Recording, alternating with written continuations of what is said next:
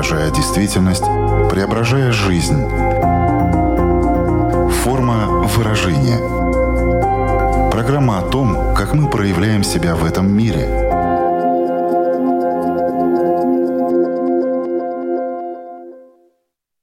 Здравствуйте! Меня зовут Александра Плотникова. В эфире Латвийского радио 4 программа «Форма выражения». Приветствую вас также, если мы встретились с вами на одной из крупнейших платформ подкастов. Если моя история поможет хотя бы одной женщине на этом непростом пути и спасет хотя бы одну жизнь, это уже будет не напрасно написала в своем дневнике недавно героиня нашей сегодняшней программы. В 2018 году ей поставили диагноз рак молочной железы. Все три с половиной года она ведет дневник, в котором описывает свои чувства, свои переживания, все стадии знакомства с новой собой. Я уверена, что это будет очень ценное знакомство для каждого, кто сейчас слушает программу. Ева Горностай. Здравствуйте. Здравствуйте, Александра. Здравствуйте, дорогие слушатели. Я очень рада быть сегодня с вами. Форма выражения.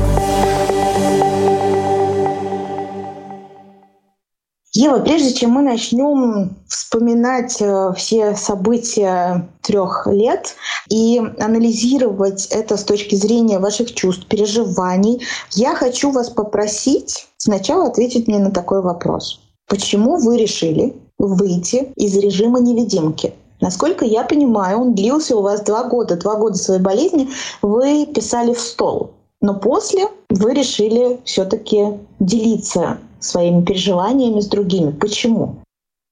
В первую очередь э, моим мыслям стало тесно на страницах дневников. Там были несколько ежедневников, это были салфетки, парковочные талоны, все, что попадалось под руку. И в какой-то момент я поняла также, что я хочу рассказать мою историю, что это не конец жизни, что это начало другой моей жизни.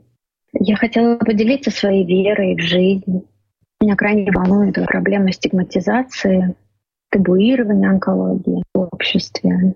Проблема метастатического рака молочной железы, она остается в тени, ощущение, что я одна, мне часто бывает одиноко, и поэтому я приняла решение и чувствовала прям потребность такую рассказать. Этот опыт, он действительно тяжелый, он сложный, но у него огромный потенциал. Я очень надеюсь, что моя история, она станет таким моим посильным вкладом в уменьшение стигмы, табу в Латвии. В целом мире, знаете, такая капля в океане. Я хочу здесь еще добавить, э, что совсем скоро, я надеюсь, свет увидит ваша книга, которая называется «В поиске жизни». Я думаю, чуть позже мы о ней подробнее поговорим, но это очень важно тоже отметить, что все эти ваши переживания, все вот эти чувства, эмоции, они будут обобщены, и с ними можно будет ознакомиться еще и в таком формате. Ну что ж, вы сказали, да, что это был трудный период, и нам предстоит тоже совсем непростой разговор, но я думаю, что он будет очень честный, очень откровенный и очень полезный все-таки для всех, кто слушает нас сейчас. Давайте вернемся в самое начало.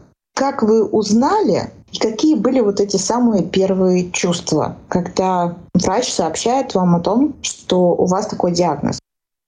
История началась еще в январе 2018 года. К тому моменту я уже сильно похудела. У женщины худеет э, грудь, в первую очередь, там много жировой клетчатки. И благодаря этому я заметила уплотнение я сразу же пошла на УЗИ в одну из поликлиник к радиологу, и я пришла с жалобой, что обычно перед менструацией у меня всегда грудь немного побаливала, но эта грудь болела больше, и мне было неприятно. Начала ответ сразу такой, ну что, вы выдумываете, рак не болит. И вот это был первый раз, когда я вообще услышала слово «рак». Была в растерянности, в смятении, возможно, даже очень сильно возмущена. Причем здесь рак вообще? Она посмотрела, заключение написала фиброаденома под вопросом контроль динамики через год.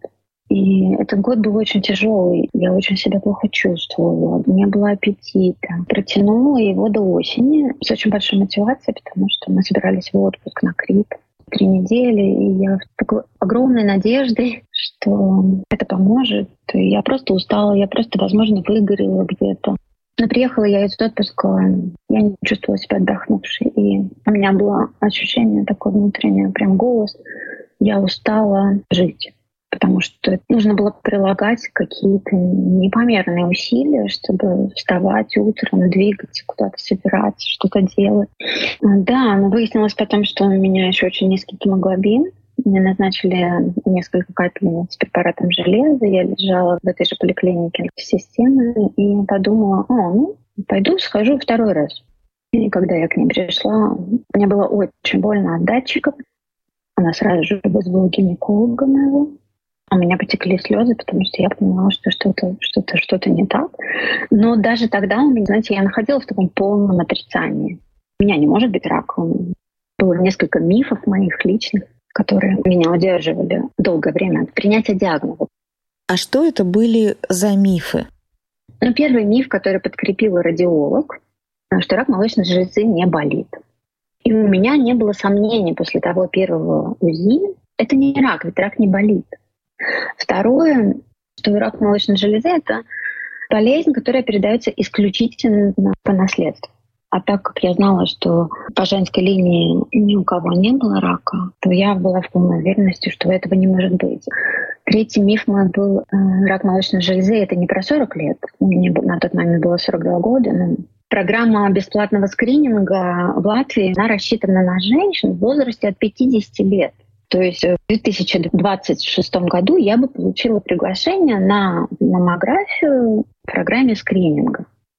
И последнее, конечно, это что рак молочной железы — это болезнь, от которой умирают вот прям сто процентов. Дальше я пошла к другому радиологу. У нее не было сомнений. Она у меня сразу спросила, есть ли у вас возможность как можно скорее попасть к онкологу. Пошла на маммографию. И в этот же день я ехала от подруги домой. Вечером мне позвонили из поликлиники и попросили приехать. Там меня встретил радиолог. Он взял меня за руки очень бережно. Я даже у него спросила, может ли это быть ошибка. Он сказал нет. У меня было два вопроса в голове. Первый я задавала каждому врачу, с которым я общалась. Может ли это быть ошибкой? Все отвечали нет. Второй вопрос, э, есть ли у меня право не лечиться? Здесь надо понимать, что я настолько устала, я была вымотана, истощена физически и психологически. Ну, далее обследования показали, что у меня достаточно распространенный процесс метастазы уже в лимфоузлах, включая надключичные лимфоузлы. Опухолей было несколько в одной груди, то есть несколько очагов. Ну да, опухоль, она прожорливая, очень много ресурсов на это вытягивает. Очень многие в такой период своей жизни задают себе вопрос, за что мне это, почему именно я. Я не задавала себе вопрос, за что. Я не рассматривала болезнь как наказание. Я не занималась самобичеванием.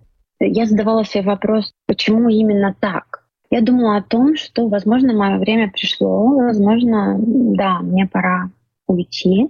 И у меня такой, знаете, состоялся очень серьезный разговор с Богом. Я задавала вопрос, почему именно таким образом? Почему вот эта мучительная, длительная, болезненная смерть? Что если мой путь окончен, если мне пора, можно же придумать что-то другое. Шла, поскользнулась, упала, потеряла сознание, да, знаете, и не очнулась. Такое с черным юмором. Мне казалось, что вот я начну лечение, и оно меня уже и добьет. В тот момент я получила мощную поддержку от моего духовного учителя, раввина Израиля Айзеншарфа. Я позвонила ему прямо вот с этим открытым вопросом, есть ли у меня право не лечиться, есть ли у меня право выбора. И он сказал, да, есть.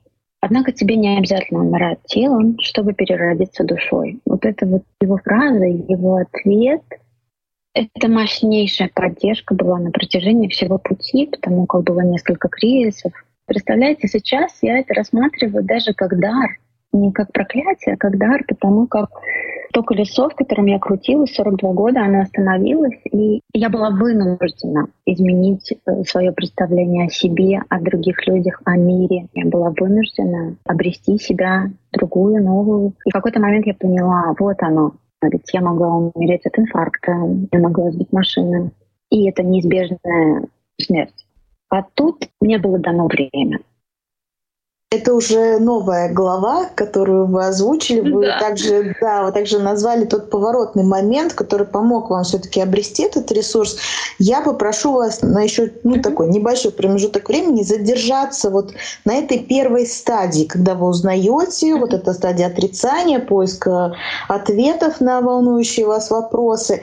Если перевести тот период э, в спектр только чувств, это первая глава, она какими чувствами наполнена?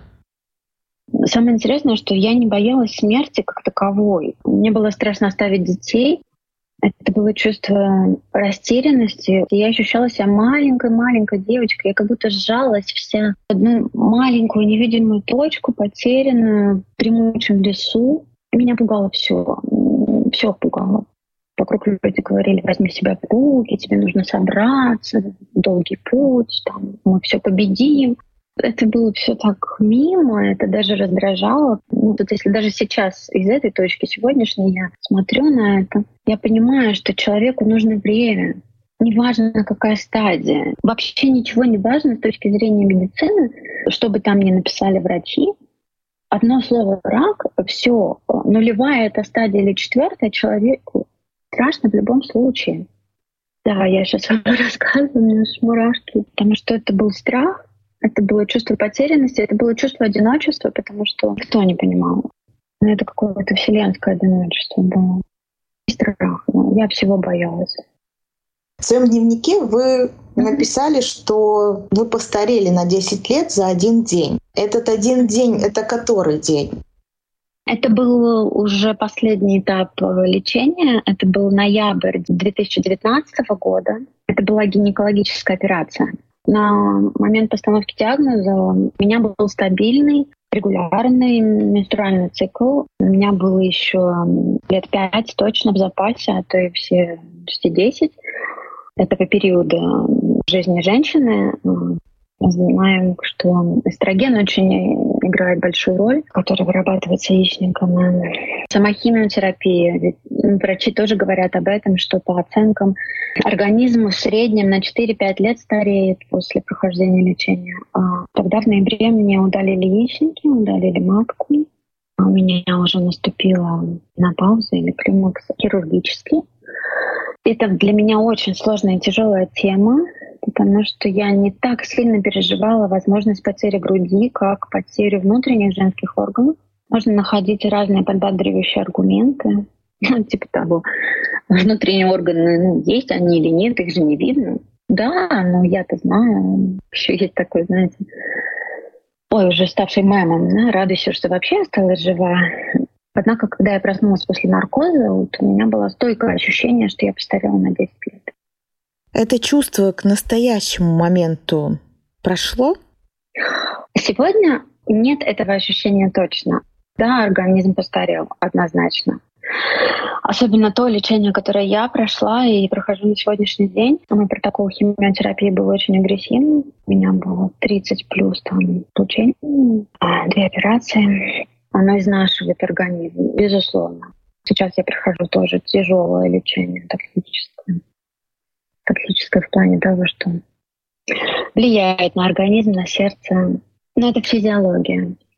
Если говорить о чувствах и об ощущениях, нет ощущения, что я постарела. У меня вообще ощущение, что я заново сама себя родила. Мне дана возможность родиться заново душой, потому что я прошла трансформацию, и моя жизнь наполнена жизнью. Я ощущаю себя живой с помощью Артура Домбровского, у которого я прохожу индивидуальную психотерапию, он задал мне прям вопрос в лоб, способна ли ты к созиданию? И я задумалась, да, я способна на созидание в целом. То есть я пришла к более широкому пониманию этого вопроса. Э, вы перечислили много разных чувств и эмоций, которые вы переживали в первый период, назовем его так, такая первая глава, до того момента, как вы приняли решение, что вы все-таки сможете найти в себе этот ресурс и будете лечиться. Вот в этой первой главе доминирующее чувство это было чувство страха. Что было после вот этой стадии страха, вот всепоглощающего, судя по всему? Наверное, это был такой коктейль, да, страха и тревоги за детей. Это было прям фоном на протяжении всего лечения.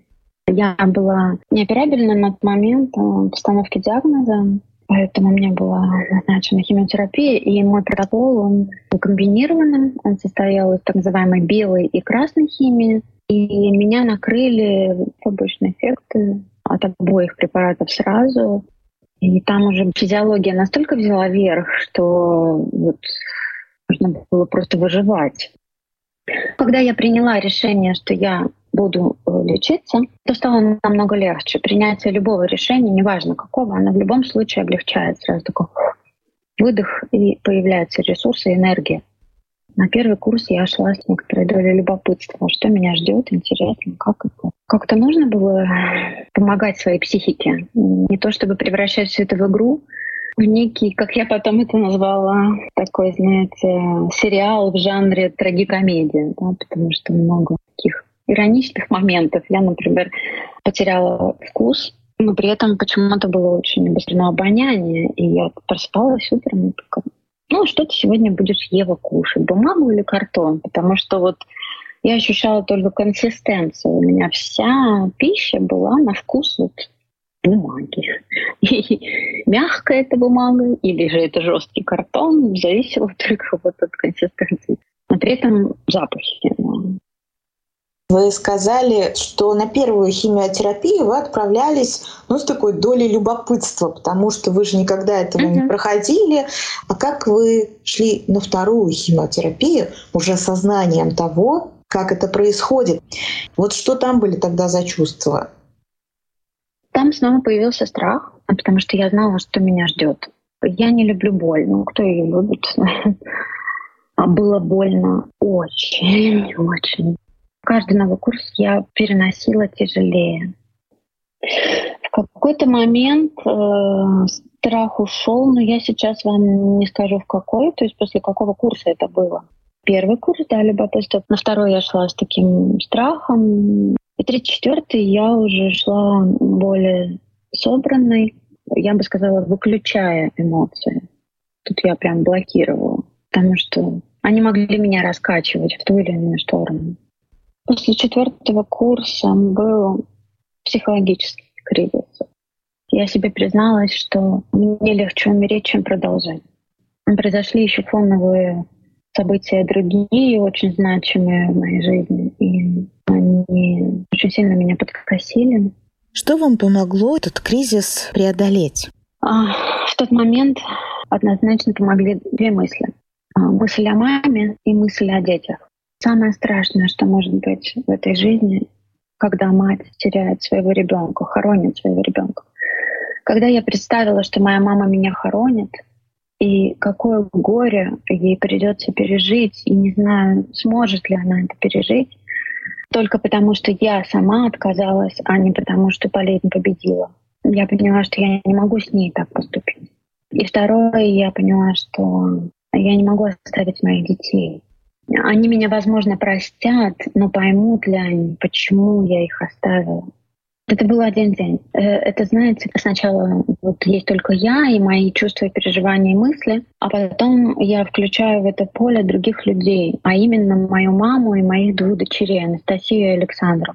Одно дело, когда болезнь побеждает, другое дело, когда это мой осознанный выбор. И посмотрев на ситуацию их глазами, я поняла, что я с ними так поступить не могу. Я не хотела бы, чтобы со мной так поступили. Это был февраль 2019 года. Второй кризис был в августе 2019 года. Я была уже максимально истощена психологически, физиологически. Здание жизни, оно разрушилось до основания прежней жизни, а новой я даже не представляла, как вообще с чего его выстраивать. Я тогда не хотела уходить из жизни. Я хотела хотеть жить. Да, я хотела почувствовать себя живой. Третий кризис был в сентябре 2020 года, когда умерла моя коллега и подруга. Мы практически одновременно начали с ней лечение. Очень были близки. Мне даже сейчас очень сложно об этом вспоминать. Тогда мне казалось, что я достигла этого дна. Возможно, я даже хотела его достичь, потому что от дна легче оттолкнуться, знаете, когда вот я погружалась, погружалась. У меня было все время ощущение погружения. В тот момент э, как раз было подозрение меня самой на прогрессирование процесса онкологического. Три тяжелых кризиса за все три с половиной года. Форма выражения. Был ли в вашей истории момент, когда вам сказали, что активное лечение закончено, у вас наступила ремиссия, дальше надо просто наблюдаться? Да, был такой момент. С самого начала мы не знали, будет ли возможна операция. И с помощью моего врача, а, я считаю, что она мне спасла жизнь. Мы с ней более трех лет уже вместе. Она меня смогла подвести к операции. Золотые руки моего хирурга прооперировали прекрасно. У меня опухоль была гормон чувствительный, то есть основным топливом для нее были гормоны эстроген и прогестерон. Поэтому для нас было важно отключить яичники. Также было важно э, профилактически удалить матку. И после операции мне был назначен препарат тамоксифен. Можно ли это назвать ремиссией? Да, наверное. Летом 2020 года появились подозрения на распространение. Я просто хотела понять, было ли такое чувство, знаете, когда можно выдохнуть и как будто бы все осталось позади. Я правильно понимаю, что такого все-таки не было вот в вашей истории? К сожалению, такого не было.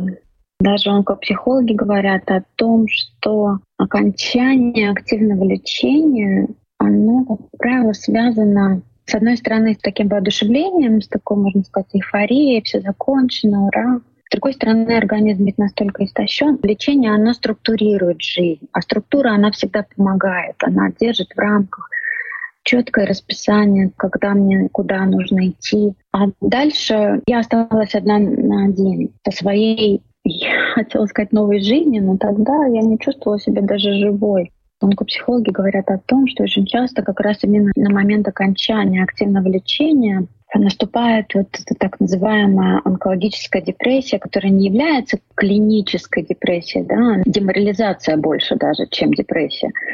То есть когда все разрушено и еще ничего не построено заново. Такой переходный, трансформационный какой-то период. Она вас тоже настигла? Да, конечно, да. И вот это лето 2020 года я не представляла, что делать, как я буду жить. Я и не хотела возвращаться к прошлой жизни, потому что я понимала, что отчасти она и меня и привела сюда.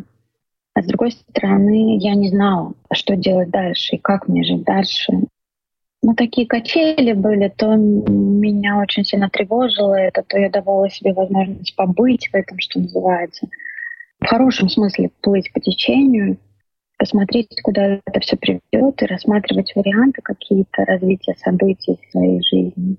Ну да, фоном плюс еще тревога подкреплялась, конечно, тем, что все время мы не понимали, что происходит э, по анализам. Было подозрение на прогрессирование. Эти подозрения в итоге оправдались? Да. Этот момент был самым трудным или все-таки нет? А, нет, это было, конечно, очень больно, тяжело, но это не было громом среди ясного неба. Это был один из сценариев, потому как с самого начала это не была ранняя стадия. На нулевой, на, на первой, на второй стадии рак очень хорошо поддается контролю, особенно рак молочной железы. Медицина продвинулась, и смертность уменьшилась. Даже в первый год я слышала от э, врачей, что у меня очень большой риск э, диссеминации, распространения. Ну, первое, что вообще часто мы, онкологические пациенты, делаем, открываем браузер, начинаем гуглить. Вот в 2018 году сразу у меня такая статистика выпала, да, пятилетняя выживаемость. И вот э, шанс, что я проживу пять лет с постановки диагноза, был небольшой. Я знала это, я понимала. Также открыто со мной говорила моя врач-химиотерапевт. Она говорила, что да, с твоей стадии нам нужно быть очень бдительными, очень осторожными. Поэтому я благодарна ей за своевременное обследование, которые позволили нам поймать это прогрессирование в начальном состоянии, когда его можно контролировать как-то. В этот раз у меня не стоял вопрос, хочу ли я продолжать. Я точно знаю, что я буду идти до конца. У меня есть время. Я не доживаю, я живу. Неважно сколько. Обратила внимание, в ваших записях есть э, такая фраза «балансирую на линии жизни и лицом к жизни» каждый ее uh-huh. день до последнего выдоха. И по uh-huh. сути, зачастую, ну, обыватель сказал бы на грани жизни и смерти. Ну, это самая привычная просто форма. И мне очень понравилось, что вы называете это на линии жизни лицом к жизни. Почему выбрана именно такая форма выражения, по сути, да? Как вы пришли вообще к этому? А, интуитивно, конечно, это тоже было во мне, потому что я, опять же, с этими вопросами приходила к специалистам. Один из них э, это Евгения Ананьева, онкопсихолог, она врач. Вот дала прям прочувствовать, как это важно жить, несмотря на то, что смерть, она все время сзади. А в моем случае так вообще она прям ходит по пятам. Но я не поворачиваюсь к ней лицом. Я могу повернуться, осознать, да, во-первых, я смертна. Я говорю со спокойным принятием и смирением не значит, что я смирилась а я с миром в душе это осознала и повернулась лицом к жизни. Я знаю, что наступит момент, когда я повернусь к смерти обратно, и я уйду. И второй человек э, — это Артур Добровский, директор вот Рижского гештальт-института. Э, я ему когда рассказывала про концепцию своей книги, что это моя история, но в книге будет опубликована также работа еще двух женщин. Одна из них в стойкой ремиссии, вторая э, Жанна Балцевич, светлая ее память, она умерла в прошлом году в мае от рака молочной железы. Как мне читателю вот объяснить, почему вдруг э, появляется женщина, которой нет э, в моей книге, которая о жизни, когда он задал мне вопрос этот, а сколько жизни в твоей жизни, его вопрос позволил посмотреть, наполнена ли моя жизнь творчеством, любовью, встречами, благодарностью. А, сколько жизни в моей жизни сейчас. И именно сейчас это важно. Поэтому я так и сказала, что я балансирую, потому как э, я не в стойкой ремиссии, но я, я жива, я иду по линии своей жизни вот именно вернувшись лицом к моей жизни.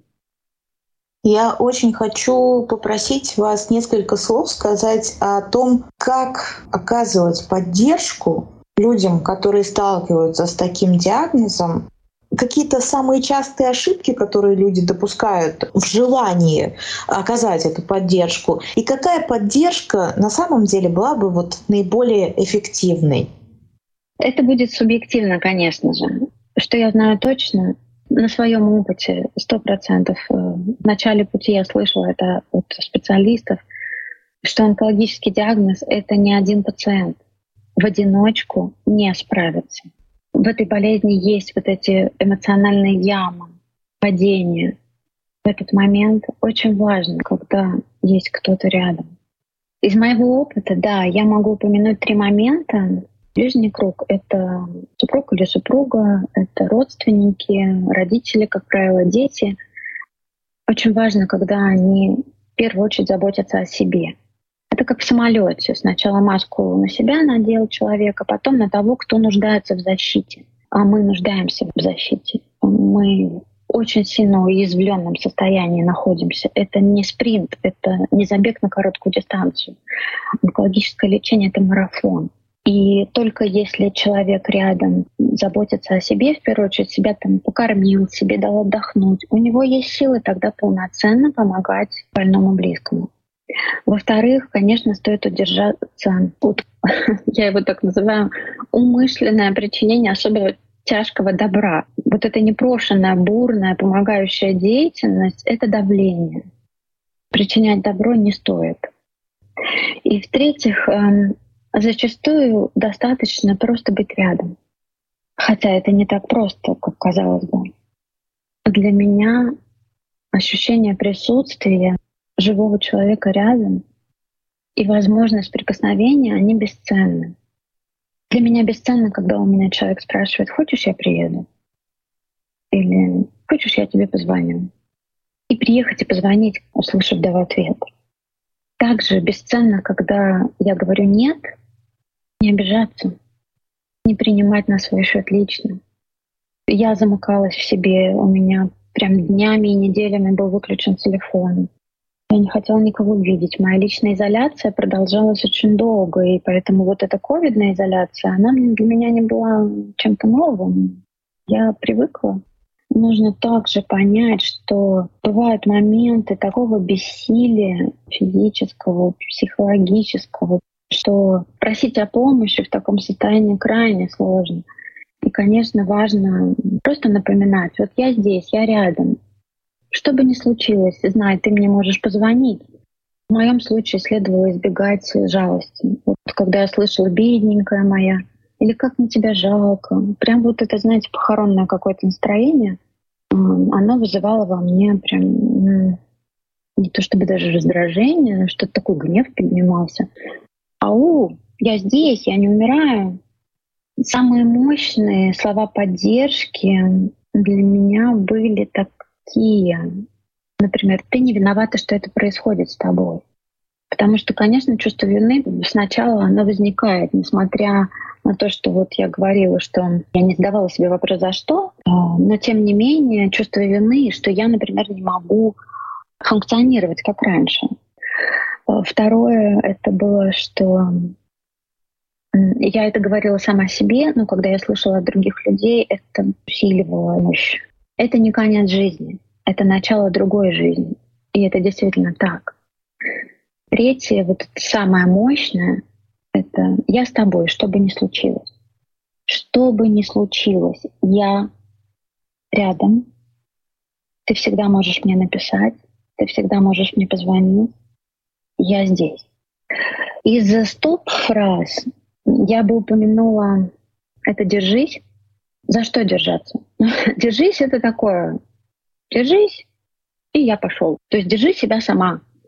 Здесь важно знать, что есть опора, за которую я могу держаться, что кто-то меня держит, что меня кто-то поймает, если я буду падать. Все будет хорошо что будет хорошо. В ситуации тотальной неопределенности эта фраза, она просто прибивает своей безысходностью.